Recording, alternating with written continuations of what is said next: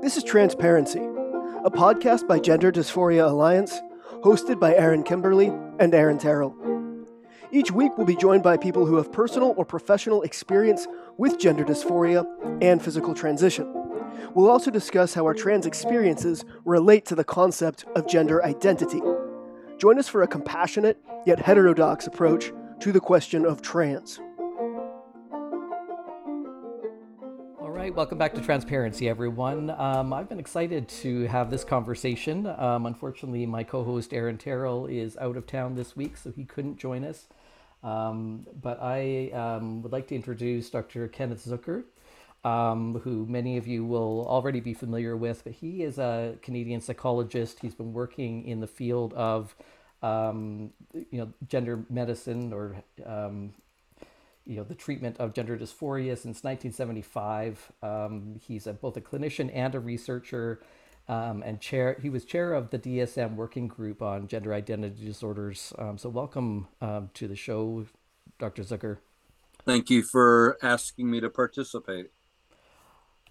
Um, you know, we've uh, at Gender Dysphoria Alliance, we've been engaged in the, this conversation now for about almost, a, I think, a little bit over a year. Um, and a lot has changed in this past year. Um, of course, you know the what's been on my mind recently is the um, announcement that the Tavistock Gender Identity Service will be shutting down, and they're redesigning their services there. And I thought that would be a perfect time to um, have a conversation with you about the clinic that you ran in Toronto. Um, because it's my understanding that the closure of the Tavistock clinic is, closing for almost the exact opposite reason why why yours was closed. And so I'd like to get if you could just tell us a little bit about the the clinic when it was running. Sure. Um, so it was originally called the Child and Adolescent Gender Identity Clinic, and it was established in 1975 at the Clarke Institute of Psychiatry in Toronto by a child psychiatrist named Sue Bradley, who I worked with for many decades. Um, she retired a uh, couple of years before our clinic was shut down in December 2015. The origins of the clinic uh, were more or less serendipitous, not particularly planned out. Um, and the way it started was that around 1969, uh, the Ontario provincial health system asked the Clarke Institute to start evaluating adults for what was called back then sex reassignment surgery. So, an adult clinic was started by a psychiatrist named Betty Steiner um, and it got rolling. And then by the mid 1970s, Steiner started to get a few referrals of children and adolescents. Um, she was an adult psychiatrist, so not really qualified to see younger people. So she made a call down to the child program to ask would anybody like to start seeing these kids. Back then, the psychiatrists had different teams, and Sue Bradley had one team, and she said, Sure, why not? She's always had a variety of interests.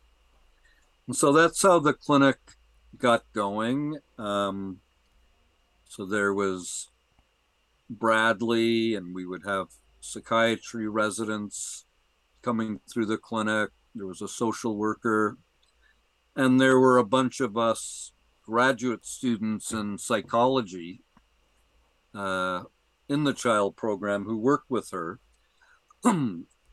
now, how did I wind up working with her? I moved to Toronto from the States in 1975 to do my PhD in developmental psychology.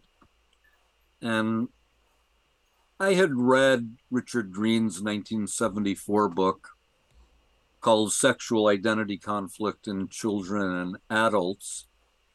And in addition to being in developmental psychology, I already had a master's degree in clinical. So I, I wanted to do clinical work as well. And I serendipitously also noted that Bradley was doing a child psychiatry rounds talking about Richard Green's book. Nobody really knew very much about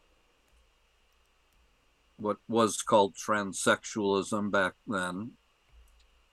And I met Dr. Bradley and joined her team. And in the beginning, uh, we always wanted there to be a research component to it. So, almost from the beginning, uh, we developed a standardized assessment protocol um, that would complement the clinical assessments. And that's how things got rolling. Um, in the early years, um, we saw way more children than we saw adolescents. And so the focus of almost all of my research for several decades was primarily on children. Um, why, why do you think that was? That you were seeing mostly children and not adolescents? Well, that's a great question. Um, and it's sort of related to changes that we've seen over the past 15 or 20 years where there's been a huge increase in the number of children and adolescents being referred to specialty clinics or to clinicians in private practice who specialize in this area. Um, now, when it comes to children, of course, for virtually just about anything, uh, its parents or say a family doctor or a teacher who might suggest going to see a clinician. And i remember many years ago we did a qualitative study uh, trying to code for you know why did parents contact the clinic? Um, what were their worries and concerns. Um, so one worry was that their kid might want to grow up and change their gender. Uh, and these, by the way, aren't mutually exclusive. Other parents associated, I'll call it gender dysphoria now, but gender dysphoria or extreme gender nonconformity with their kid growing up to be gay. Mm-hmm. And there were some parents who didn't want that to happen. So, very early in the clinic, we uh, made it clear that we didn't have a goal of wanting to change a child's eventual sexual orientation. Um, even if somebody knew how you could do that. But from a psychoeducational point of view, we always made that clear when it was necessary. Mm-hmm. Um, and even nowadays, you know, some families I see, parents still have that worry. It's quite variable. Um, another reason people would contact the clinic is their child started to be teased for engaging in gender variant behavior or talking about wanting to be the other gender. And so, um, although we did see a pretty large number of kids younger than age five, uh, social ostracism social ostracism increases with age. So,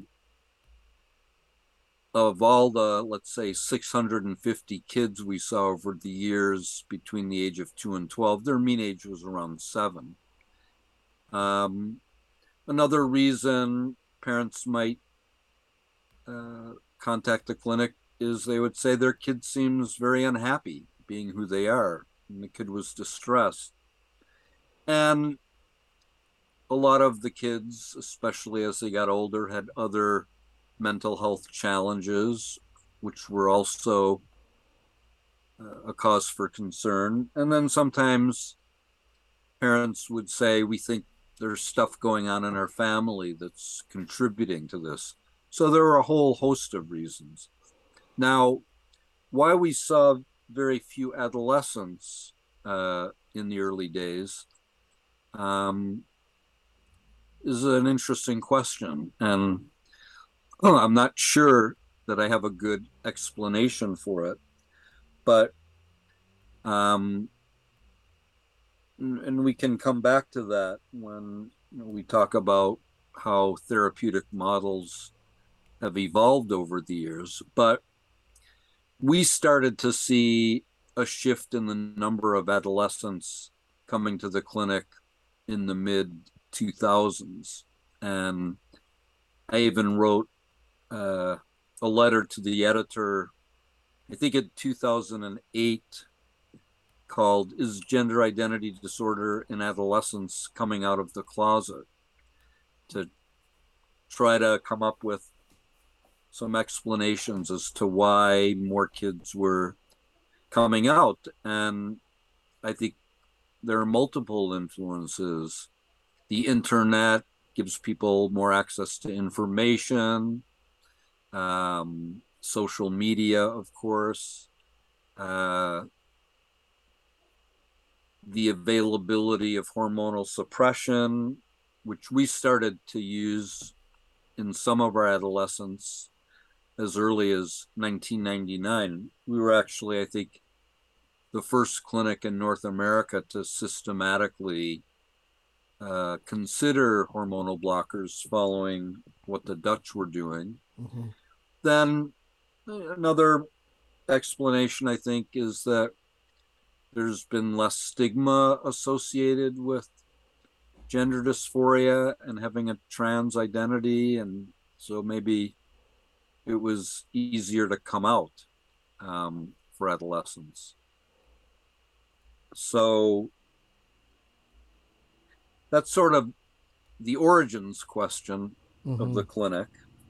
Yeah, the the adolescents coming out. Um, I wouldn't think that that I wouldn't think it would be very typical though for that adolescent to have demonstrated absolutely no gender atypical behavior as children I mean, if, if they had, if they were gender nonconforming as children and then came out as an adolescent, that's one thing. But to have no evidence at all of any gender atypical behavior and then come out as an adolescent and start to have gender atypical behavior, I wouldn't think that that would be a very common presentation.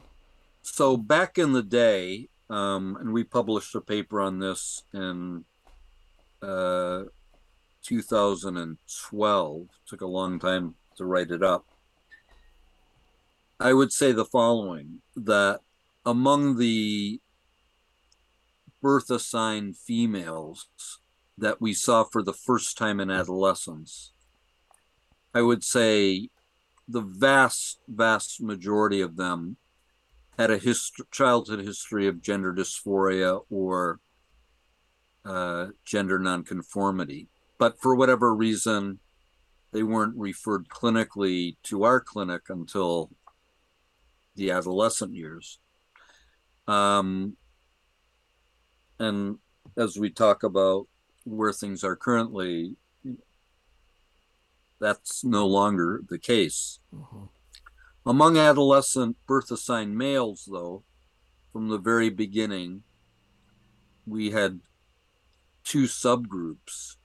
One were males who also had an early history of gender dysphoria or uh, extreme gender variant behavior, which intensified to the point of kids wanting to uh, socially change their gender and get biomedical treatment. But from the very beginning, we also saw a subgroup of adolescent males who had co occurring what was called transvestic fetishism back in the day. Um, now in the DSM 5, it's called uh, transvestic disorder. So these were adolescent males who also had uh, co occurring sexual arousal associated with cross dressing, in quotes. Um, and as you know, we became more familiar with the concept of autogynephilia um, that Blanchard started to write about in the 1980s, uh, late 1980s. Uh, a good percentage of these adolescent males would acknowledge uh, that they would be sexually aroused at the thought of being a girl or a woman or sexually aroused at the thought of having uh, female genitalia or breasts, etc. Um, so they are a distinct subgroup, I think, from the kinds of kids that people typically think about. And I remember um, years ago, I talked with some of my Dutch colleagues, um, and at least back then, they never saw adolescent males from this second subgroup. They certainly saw them as adults in the gender identity clinic in Amsterdam, but very rarely saw this second subgroup of kids, which is interesting in terms of, you know, why might that be the case? Mm-hmm. Uh, Were there many clinics at that time? It, was it primarily the Amsterdam clinic and and your clinic? Um, well, when we started our clinic in 1975, um, Richard Green sort of had a little clinic at UCLA, and there was another group at UCLA who was seeing these kids. Um, John Money at Johns Hopkins would see the occasional kid. Um, in fact, he and Richard Green first wrote about these kids in 1960. Mm. Um, but uh, these were very small programs, and I think ours really was the first clinic that really got established and kept going. The Dutch Clinic for Children and Adolescents was started by Peggy Cohen Kettenis in the late 1980s. And then at some point along the way, she moved uh, to the Free University in Amsterdam. And that clinic, of course, now is one of the major clinics uh, internationally. But as you know, there are now dozens upon dozens of clinics for mm-hmm. children and adolescents all over North America, Western Europe, Scandinavia, Australia, pretty much everywhere. Yeah. In terms of the treatment model, um, I mean, you said earlier you were uh, you're a developmental psychologist. What is your understanding of the so of the two cohorts, the, the childhood onset gender dysphoria? What what is your understanding from a developmental psychology perspective? Well, um, you know, I think whatever models we had over the years um, I'm sure that they've changed. Um, and, but if I use, you know, 2022 and go back in time and think about what were we thinking about um, you know i can come up with a narrative but i would say that conceptually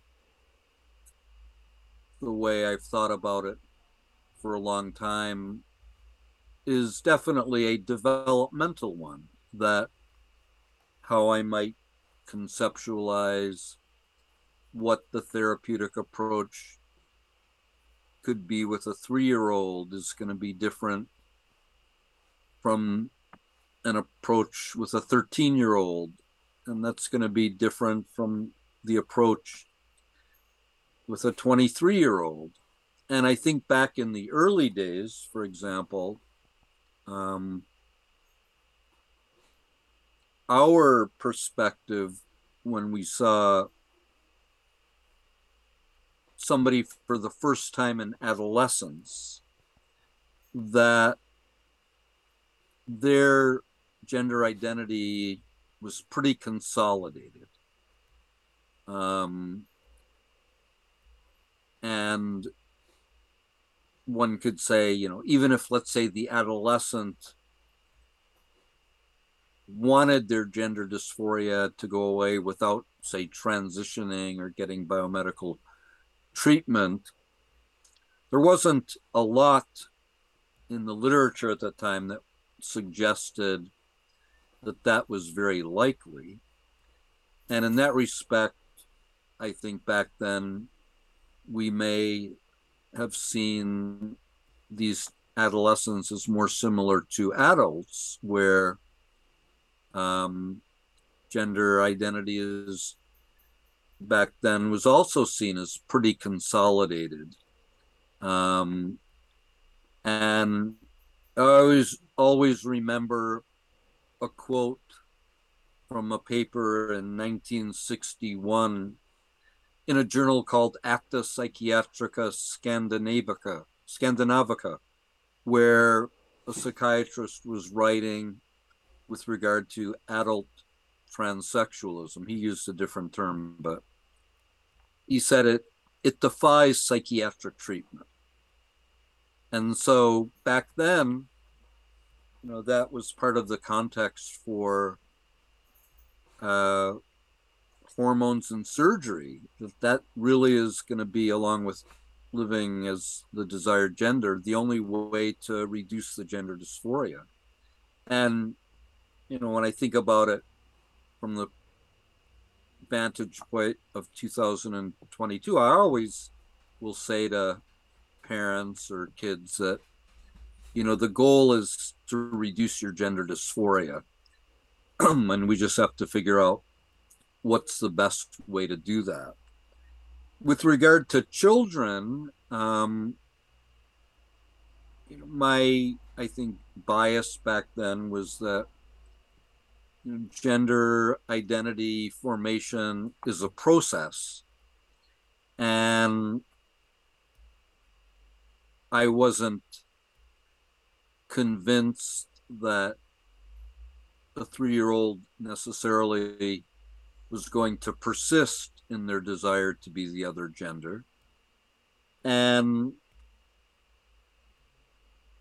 I think even by the late 1970s, 1980s, there were some small scale follow up studies of children. Um, most of them would have actually been seen, you know, prior to any formal diagnostic criteria, but their reasons for presenting were consistent with what was the what were the criteria for gender identity disorder of childhood in the DSM-3 in 1980, moving up to the DSM-5 in 2013. And you know, Richard Green's 1987 book um, he reported that you know of 44 feminine boys that he had in his research study only one seemed to have persisted with the desire to be of the other gender at the age of 18. So even in the early days, um, there were data suggesting that persistence may not be what is going to happen. And as we go along talking, uh, I want to say more about that. But, um, and also thinking about ways in which the developmental model of gender identity formation, I think, needs to be rethought in light of some of the new developments that are going on in the field. Mm. Yeah, I imagine I, I, I, myself would have been a fairly typical kid um, that you would have seen at the clinic. My gender dysphoria, I remember it as as far back as about age three, and my parents would have would confirm that. Um, I was never taken to any kind of clinic though um, until I was well into um, my adulthood. So I imagine there are a fair number of people out there, even when your clinic was open, that you know these kids were running around not necessarily being brought to your clinic. Was your clinic provincial or? was it pretty much just just local patients that you saw?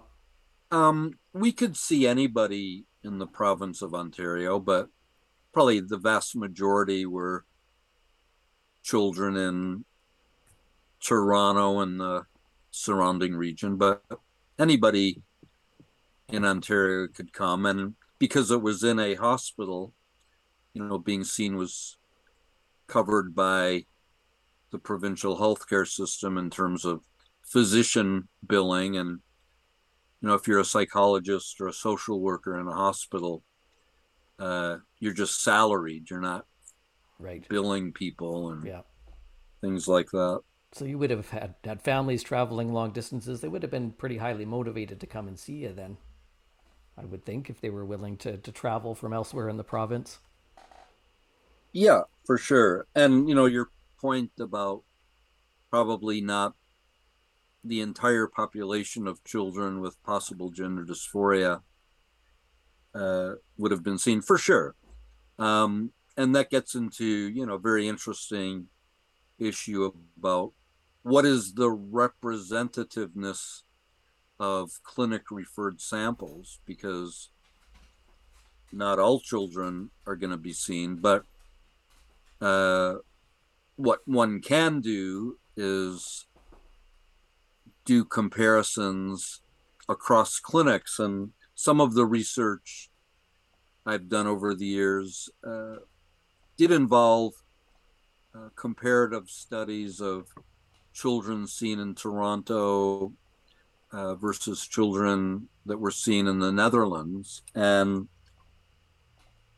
there were both similarities and differences. For example, I think in terms of our measures of gender dysphoria or gender variant behavior, they were pretty similar across the two clinics, but there were also differences. For example, the mean age of kids that we saw in Toronto was a little younger than the mean age in the Netherlands. Uh, so, for example, it was very rare uh, at least in the samples that we looked at a while ago, for the Dutch to see children five years of age and younger, whereas in our clinic, about 22% of all of the children were at that young age. So both similarities and, and differences. What was the approach for working with, say, like a five-year-old? What would that, what would that typically look like? Well, I think that it would be difficult to say that there was, you know, one specific approach um, for various reasons. Um, some families may never have gone into any kind of therapy. They just came for an assessment and either they didn't want to be in therapy or they were happy with just making recommendations uh, to implement in the day-to-day environment um, but then in terms of you know, the therapeutic approach, we would try to have a formulation as to why a particular kid was feeling the way that they were. And then we might try to organize uh, the therapy around the formulation. So, for example, we'll take what might be something maybe on the more mild side of things. So, suppose you have a five year old birth assigned male who temperamentally was very anxious because a lot of the kids we saw were what we would call internalizers anxious very sensitive sometimes depressed and some of these birth assigned males really had a hard time making friends with other males their age they found them too rough or uh, too scary and they didn't like rough and tumble play. And so sometimes in the kid's mind, they would start to think, well, maybe if I was a girl, then this wouldn't be an issue for me because I could just play with girls. Mm-hmm. And so if we thought about wanting to expand their peer group so that they're not just playing with girls, we might suggest to parents maybe you can nominate or think about other males your kids age who are not too rough and macho and they might be able to bond over other types of activities so mm-hmm. to try to increase uh, the flexibility because one of the you know, I, I would have called it a risk factor back in the day. Um, you know, as these males got older, it was very common for girls to no longer want to play with them because the girls would see the kid, you're a boy and we don't want to play with you. Right. The concept of gender segregation. Um, and um, as a result, they could become quite isolated and just not have any friends. And uh, so that's like one parameter. Um, then there can also be parameters that are more complex that pertain to family dynamics where parents wrestle with the meaning of gender and uh, sometimes having ambivalence about having a son because of different life experiences parents themselves may have had, and that can color the relationship between the parent and child. And then, if that was the case, then one would really want to do exploration of the meaning of gender within the family. Some of the more dramatic and intense uh, cases I saw over the years, for example, would be birth assigned females who were exposed to pretty intense uh, aggression on the part of uh, older male, whether abuse of the mother um, or even abuse of the kid.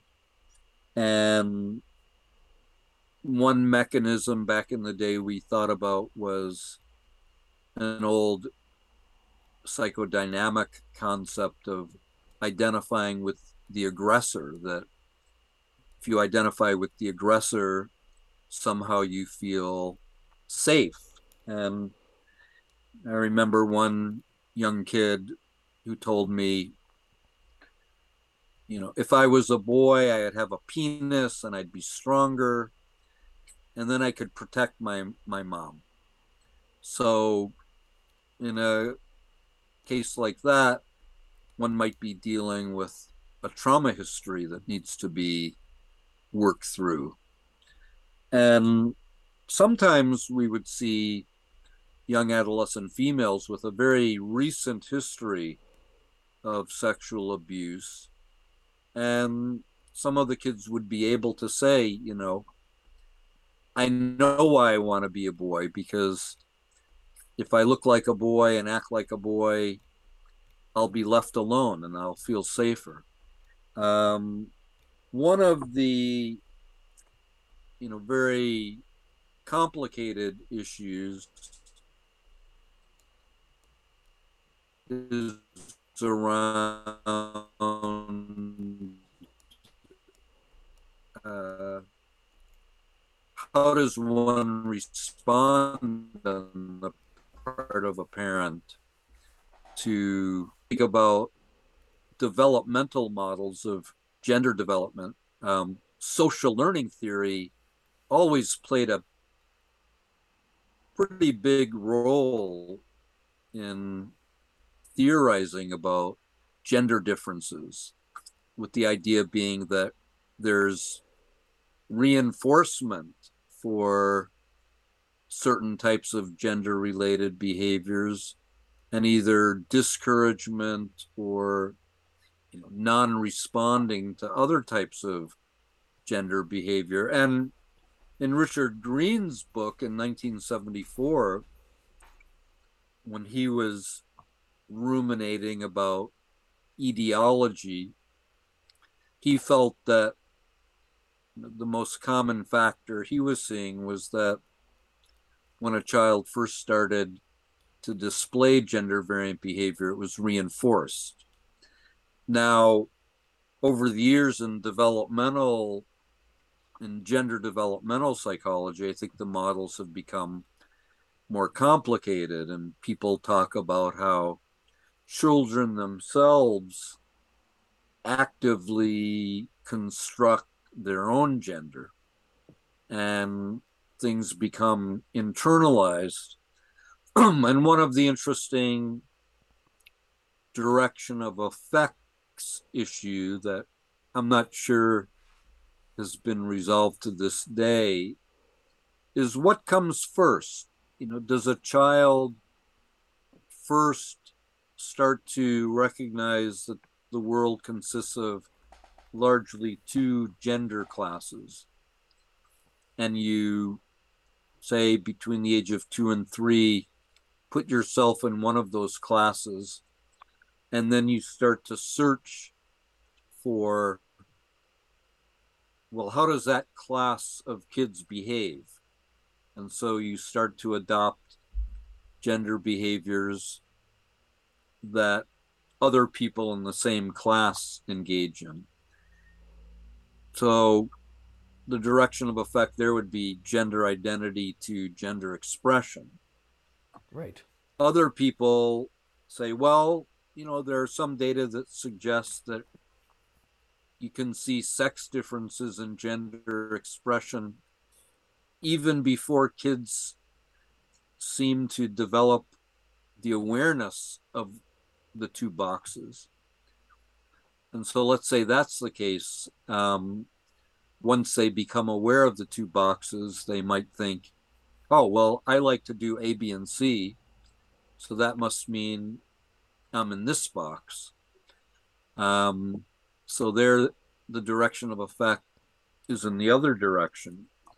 One of the interesting therapeutic issues is, you know, to what extent is there any merit in exploring with a kid that you know somebody in box A can do all kinds of things. It doesn't mean you have to go into box B to do these things. and sometimes uh, we would see um, sort of a light bulb go off in some kids, where, for example, with birth assigned females, if you gave them the label, you know, there are some girls who like to do boy things and they're called tomboys and a kind of light bulb goes off and they think, oh, okay. So I can do A, B, and C. I don't have to be a boy to do A, B, and C. Um, so one has to think about, you know, how how does one respond to the gender variant behavior, or how does one respond to the child's frequent expression of wanting to be the other gender. What's interesting, if you think about those models, and if we accelerate up to the last, let's say, 15 years, where a gender social transition long before puberty is a therapeutic approach. I call it a therapeutic approach to reduce gender dysphoria. Um, part of the meta theory is that all of the behaviors are coming from within the child and the parent is just following the lead of the child. Um, and so in that model there's a lot of skepticism that socialization and how the social environment responds is in any way influential or causal. Um, or maybe I should just say, is in any way causal. One is just going along uh, with what is perceived to be coming entirely from within the child. Um, and what's interesting about it, we haven't really gotten into politics yet, but know that model is an essentialist one. It's a born that way model, mm-hmm. and uh, it's very rare for, let's say, progressive liberal parents to be essentialists in other ways or progressive liberal clinicians to be essentialists in other ways. Um, so it's one of the interesting political aspects yeah. of all of this. It's like conservatives. Conservatives are largely essentialists, except when it comes to gender and sexual orientation. Yeah, that's it's like true. everything is flipped. It must be difficult to reconcile an essentialist view of uh, gender identity when you saw kids who had experienced trauma or you know some something in their environment um, that caused their, their gender distress or their desire to be the the opposite sex. Well, you know, one reason that I'm not an essentialist, as opposed to, you know, some kind of biopsychosocial type, is that, you know, over many years we were following the young children and we published one follow-up study in 2008 on a small sample of birth assigned females. We finally got around to publishing our follow-up study of birth assigned males in 2021 where like many of the other well almost all of the other follow-up studies in the literature you know we found a high rate of desistance 88% in our two studies and because you know i knew that this was what we were finding.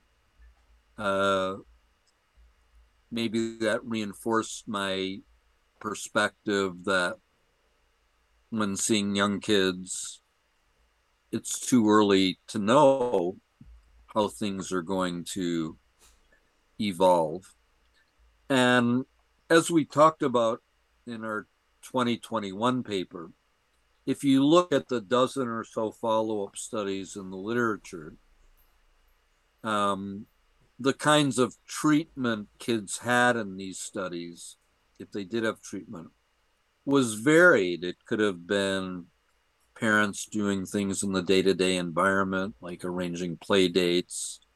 It could have been parent counseling, could have been individual therapy for the kid um, of various types.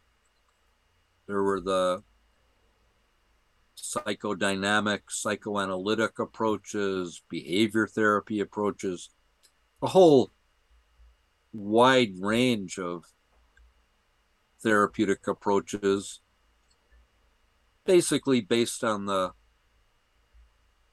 philosophical and theoretical biases of the clinician that parents happen to see. Um, but in these older follow up studies,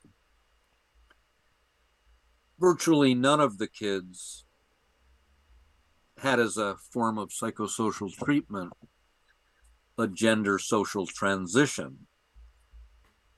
Now, as I was saying earlier, an unknown percentage of prepubertal kids are socially transitioned. They their parents might implement that even before seeing a clinician. A clinician might recommend it. Maybe the clinician and parent do it together, etc., etc. And I've written a few papers where, you know, I've said, I don't think that these older follow up studies can necessarily be used to predict what's going to happen to, uh, in the long run, kids who socially transition. That I think the odds that the socially transition kids will persist into adolescence and beyond will be way, way higher. And certainly the short term follow up studies that uh, Kristina Olson has done, uh, also with you know a non-representative sample, certainly suggests that there's going to be a high rate of persistence. And you know, one of my arguments is that it should be recognized that social transition is a type of treatment. It's just a different type of treatment. Mm-hmm. And as long as people are informed that the type of treatment may impact the developmental course, then you know parents can decide how they feel about it. Yeah, it's uh, if it ha- if it has that much impact on outcomes, it's a it sounds like a very powerful psychosocial intervention. You know, if it, if it means the difference between a kid desisting or persisting, that's a, a significant crossroads. Yeah, no, I should say, I'll just add one thing. You know, one of the critics, one of the criticisms of the older follow up studies, the quality of them varied. Early studies didn't use, you know, DSM criteria because DSM criteria didn't exist at the time. But for the studies that we did and the Dutch did, um, we did use the DSM criteria. And one criticism, which is a reasonable one, is that, well, not all of the kids in the follow up studies um, met the complete criteria in childhood. So in our clinic, say we saw a six year old, we might have said they were sub-threshold for the diagnosis at the time of the assessment, although some of them may have met it in prior years. But people would say, well, the sub-threshold kids have nothing to desist from because they didn't have a diagnosis to begin with. Um, so we've analyzed the data as a function of whether kids met the complete criteria or not. And I don't have the exact percentage with me, but I think around 70% of the kids who met the complete criteria did desist. Um, and so they did have something to desist from. Um, you know, the, the whole argument of, you know, they didn't meet criteria, you know, I mean, logically, it, it, on the surface, it sounds it seems to make sense. But given that these kids that are showing up to clinics now, um, they don't necessarily meet the full criteria either in order to access uh, medical treatment. And a lot of um, clinics are even saying that you don't even need gender dysphoria at all to be trans and access these treatments. So it, it, it does it's not a criticism of your study that really holds up if if they are if they're suggesting that the criteria should have been tightened up for your study but they don't seem to argue that the criteria should be tightened up for medical treatment at clinics these days.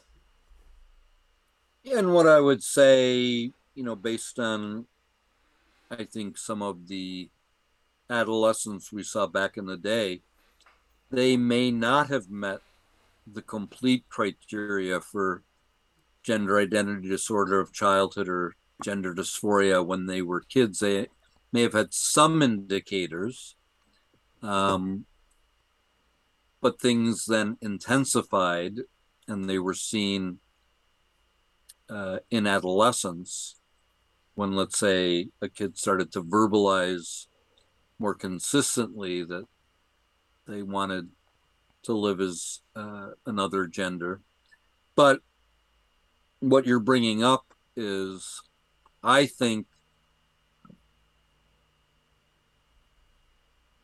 I think it's the most interesting development in the field with regard to children and adolescents.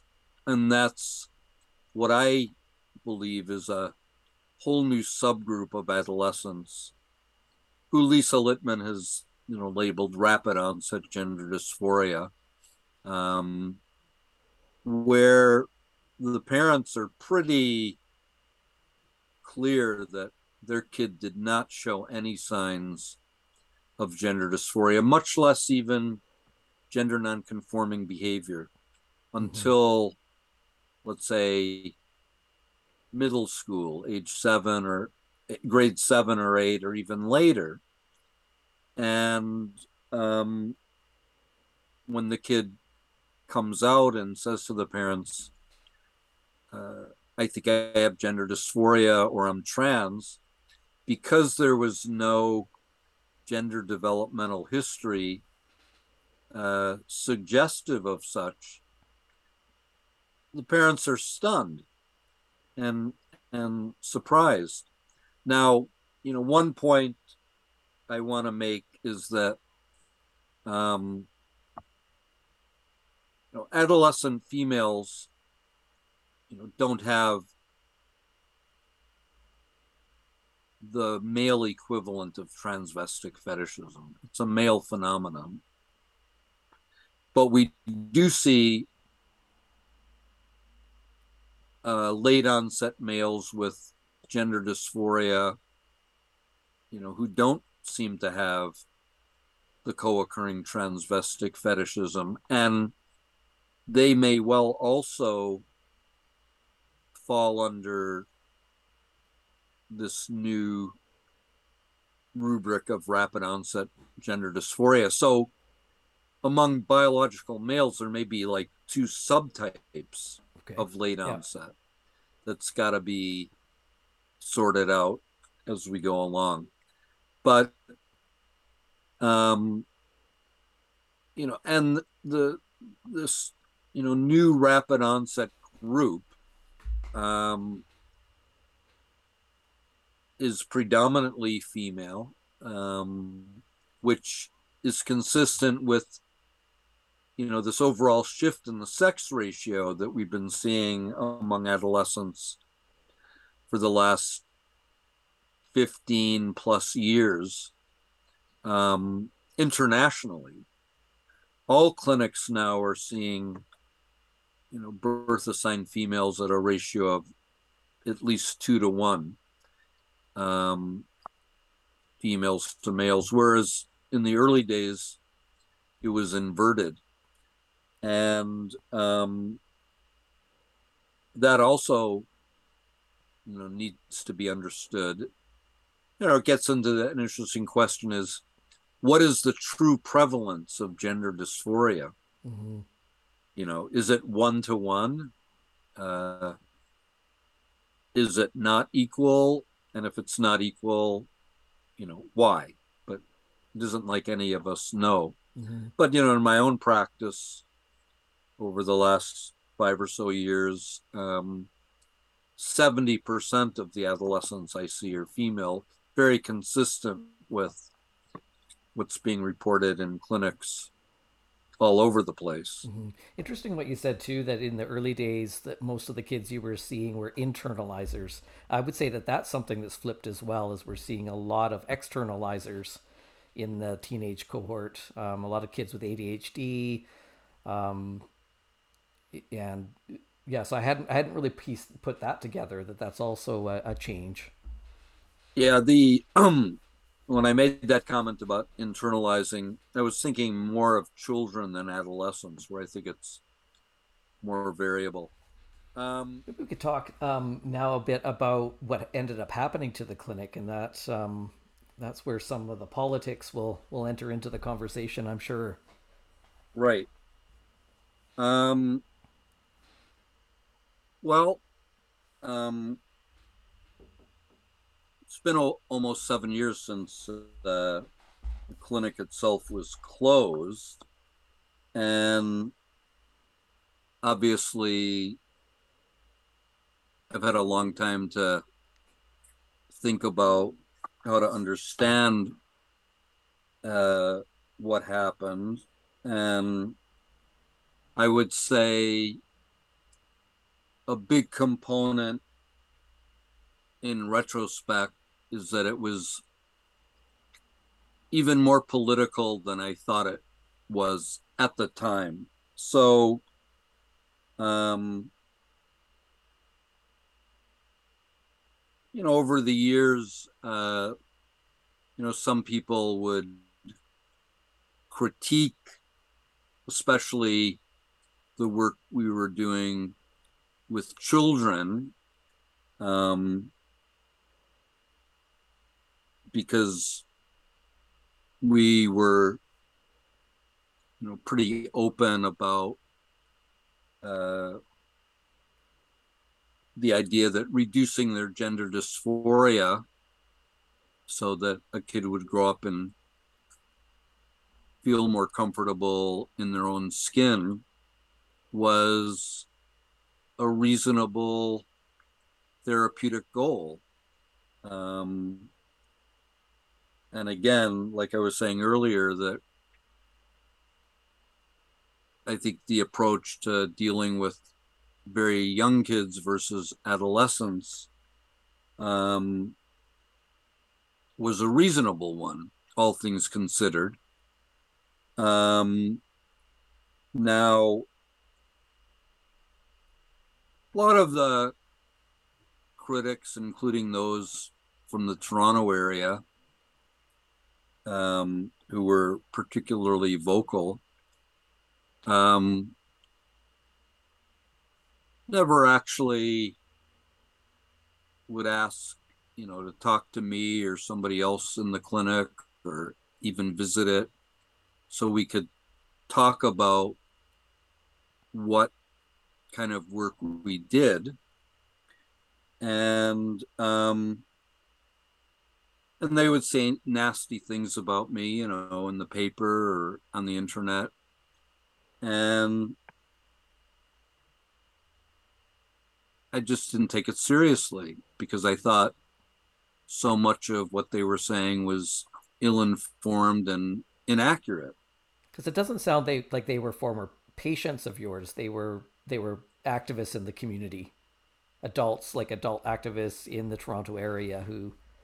Yeah, both activists and clinician activists or critics. Um, but I think back in the day, my view was, you know, if you're going to trash talk me, why should I reach out to you? When Dr. Bradley retired a couple of years before proverbial shit hit the fan. Um, she was a very well respected child psychiatrist in Toronto. She, for example, was the psychiatrist in chief of child psychiatry for over 10 years. I think when we got attacked locally right at the end of 2014, uh, which led to the external review. I think if she had still been in the clinic, things may well have taken a very different direction. And then there were also some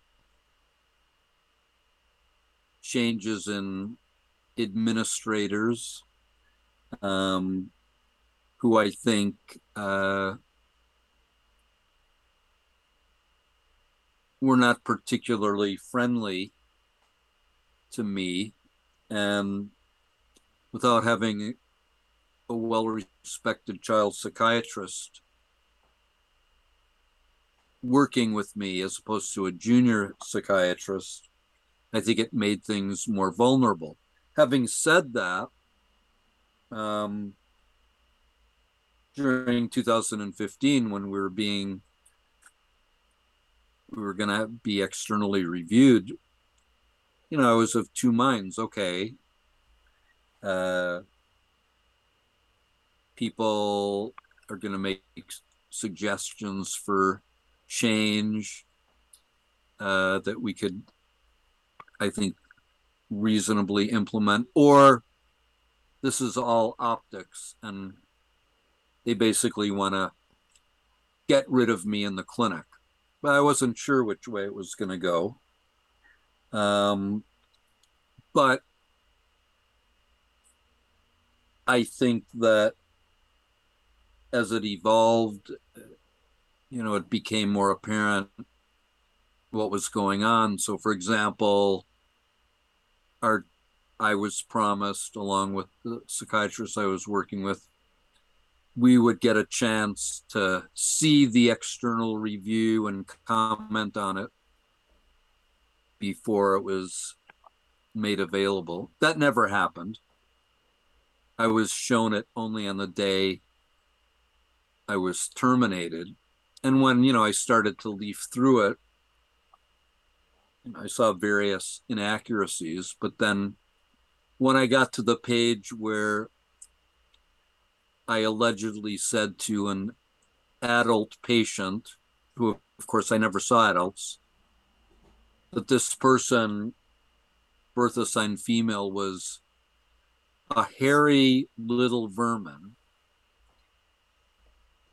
I said, you know, there's no real point uh, in me saying any more because um, this is complete nonsense. And, you know, later that day, they were going to release the report to the entire world without changing anything.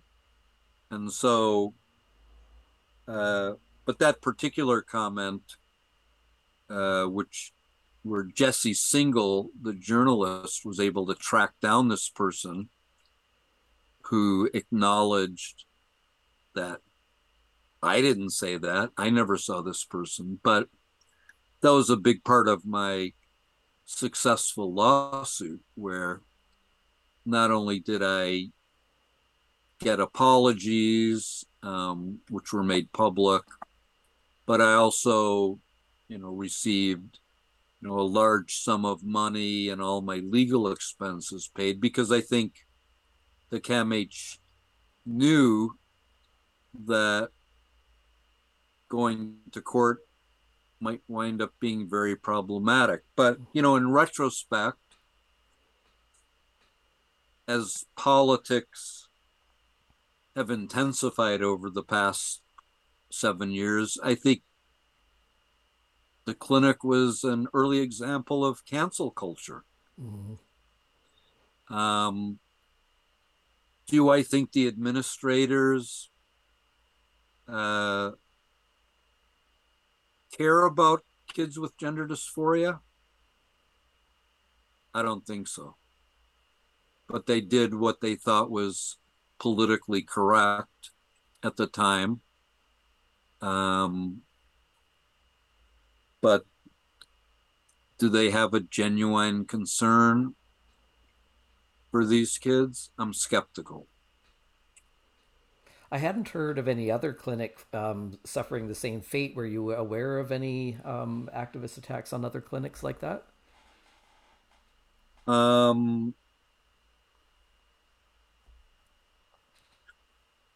well, I think uh, the critique of some people of the Tavistock Clinic was less about children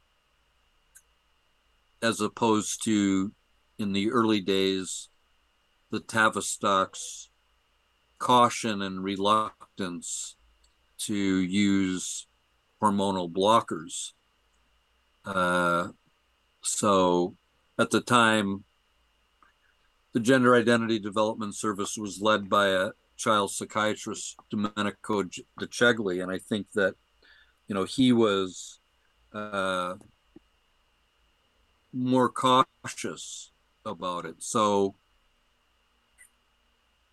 the early criticism of that clinic was they were going too slow. Um, but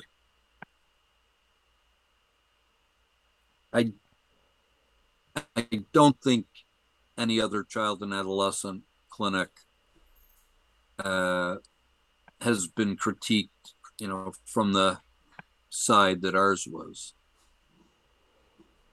So basically, I mean, roughly, probably starting about 15 years ago. It, sounds like the activists got their way. I mean, the activists lobbied um, very heavily to make changes to the system and how how this work is done.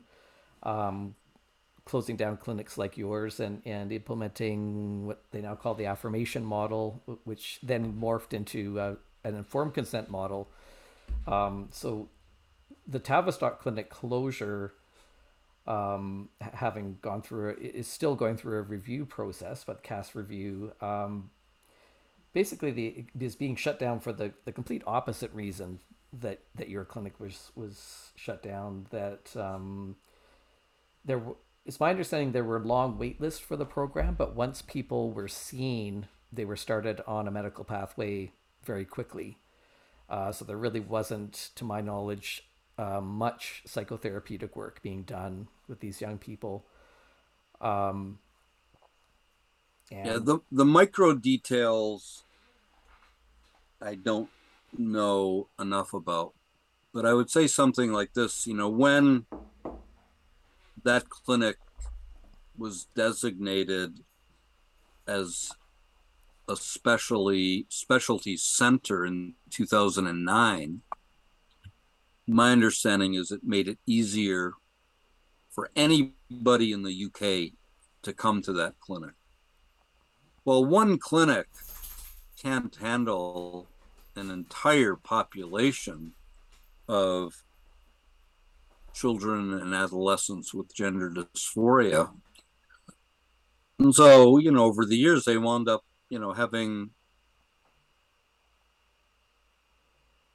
a couple of thousand kids on their waiting list. It would be like, you know, in the city of Toronto, there being only one clinic for kids with ADHD. You'd have a lineup going out to the airport. Mm-hmm. And so, in a way, the success of the clinic became its worst enemy that they just became overwhelmed with referrals. Now if you think about let's just say we're talking about adolescence where the original model of pubertal suppression that the dutch talked about was you know putting puberty on pause gives kids some more time to think about where they're heading without having to experiencing the distress of you know a masculinizing or a feminizing body as the case may be. But, you know, if you're now sitting on a waiting list that's one to two years, and then you have to go through a whole assessment mm-hmm. and then be seen in endocrinology, it sort of defeats the whole purpose, the original purpose at least, of you know the idea of a pause to help reduce distress which gives kids more time to think about things. Um so that's kind of ironic. And i think that's now true for almost all of the clinics because everybody has these really long waiting lists. Mm-hmm. There is um, a, there is a children's hospital in Ontario that's um, prescribing the puberty blockers before the first visit, so they could start them while they're on the wait list. Right. So there's a group in London, Ontario. I've seen like this referral letter that they send to the family doctor saying, you know, there's a long waiting list, but if you want to start your kid on you know this is what you should do. But um what's pretty interesting about that to me is that here you have you know a group of clinicians who are recommending a treatment without ever even seeing the kid. Mm-hmm. is that common in medicine to recommend treatments without actually seeing the patient especially as we're learning more and more about the the risks of of puberty blockers that they're they're not a they're not a risk free intervention as they're often promoted. But you know, and it's it's you know interesting that you know they they take that position of um, recommending hormonal suppression as opposed to what some people might call watchful waiting or exploring more that's going on. And it also sort of assumes a complete homogeneity of the clinical population. So, you know, remember in the original Dutch model, in terms of eligibility criteria for hormonal suppression, the Dutch argued that there should be a long standing history of gender dysphoria. And by that, you know, they mean mm-hmm. childhood onset. But nowadays, you know, we're seeing so many kids where the onset is brief. You know, sometimes I'll get, you know, a call from a parent where they just heard about this a week ago or three months ago with no earlier history. So, do we ignore that in thinking about a therapeutic plan, or does one, you know, take a one size fits all approach and say they all should be on hormonal suppression? And I think, yeah. you know, that that is I think, arguable. And, you know, although there's very little systematic data, you know, certainly not all adolescents with gender dysphoria persist. Some do desist. And we need to figure out, you know, what are the best predictors of persistence and desistance? You know, why would we want to recommend a treatment that is partially irreversible or completely irreversible? If in the long run that turns out not to be the treatment that you know people who are regretting it or mm-hmm. who detransition uh, talk about. You know right now there's so much that we don't know you know who are the detransitioners how do they differ from the ones who persist and continue and are well adjusted um, so th- there's a lot of unknowns mm-hmm. given that that's the case i just find it weird that a group would recommend a treatment without even seeing the patient. Yeah. Don't want to keep you much longer. Um, I just have one final question for you. Uh, I, I know one of the accusations that I've seen um, directed at you is of conversion therapy, and that's been on, on a lot of therapists' minds lately, especially um, in countries that have passed federal um, or local conversion therapy laws. And I just wanted to give you an opportunity to explain why the, the psychotherapeutic work that you were doing isn't conversion therapy and is, is different from conversion therapy. Well, you know, the term conversion therapy, it's a political term in many ways. Um, but it was originally introduced you know, as a label to critics of clinicians uh, who were often, let's say, politically conservative or there was a religious component to it, who were working with adult, mainly uh, androphilic adult men who didn't want to be gay. And so back in the early 90s, uh, this one psychologist, you know, coined the term reparative therapy or used the term reparative therapy. This was largely being used as a term for people who would go for treatment because they didn't want to be gay or, or homosexual, or sometimes they were pressured to seek out that treatment. And, you know, one of the you know criticisms over the years has been that you know more mainstream psychologists and psychiatrists who back in let's say the 60s and 70s would see adult gay men mainly, and they would use the treatments that they used for other things to see if the person's sexual orientation could change. Um, but a lot of people moved away from it because the data suggested that people's sexual orientation does not change, and therefore, uh,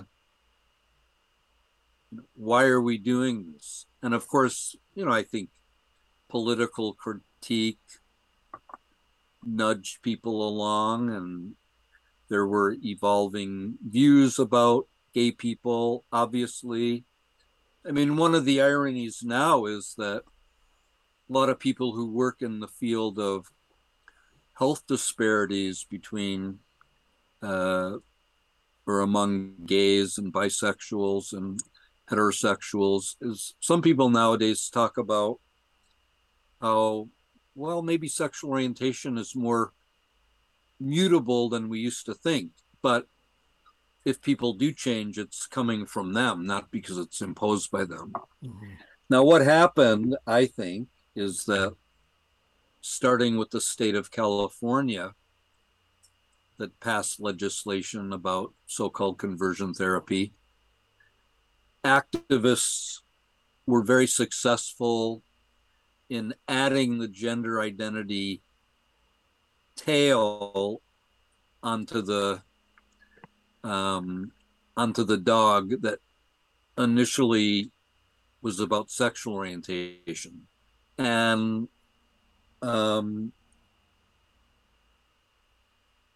it's as if an original piece of legislation being directed about towards let's say adolescents or adults when it comes to sexual orientation is now in a sense working its way down to children as young as three where sexual orientation isn't even an issue um, and so i think and, and the other thing i would point out is that I don't think any mainstream psychologist, psychiatrist, social worker nowadays practices conversion therapy.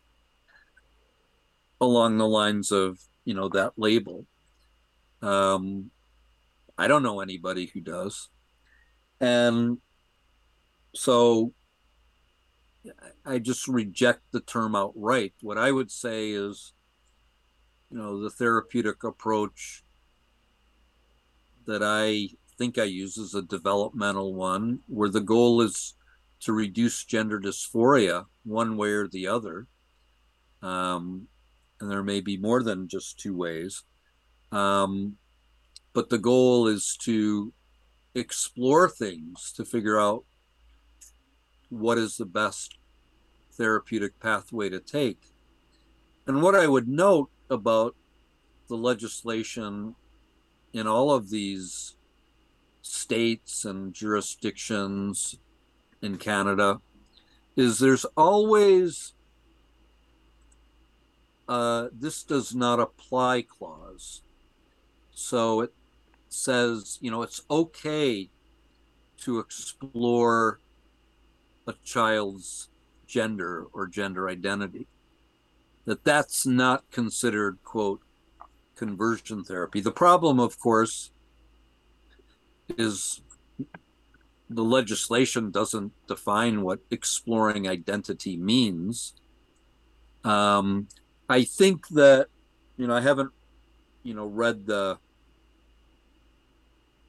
new edition of the standards of care uh, that just came out in the last week or so, but I did see one paragraph where they say as long as you're not assuming that one outcome is better than another, exploring gender identity with a child or adolescent patient is not conversion therapy. But, you know, the term conversion therapy has such a negative valence. Mm-hmm. It's hard to know, you know, if people are aware of the nuance in the legislation. And, you know, maybe some clinicians say, you know, I just don't want to work with these people because you know I don't want my life to be ruined by somebody alleging that I'm practicing conversion therapy. Yeah, I've, yeah, I've heard a lot of clinicians express that concern. Well, thank you so much for taking the time out of your uh, your evening to speak with me. It's been a pleasure. Nice talking with you. Take care. Thanks for joining us for this episode of the Transparency Podcast. If you enjoy our content, please help out our algorithm by hitting like or subscribe. If you'd like to make a donation, follow the link to our PayPal account. On behalf of the Gender Dysphoria Alliance, thanks for your support.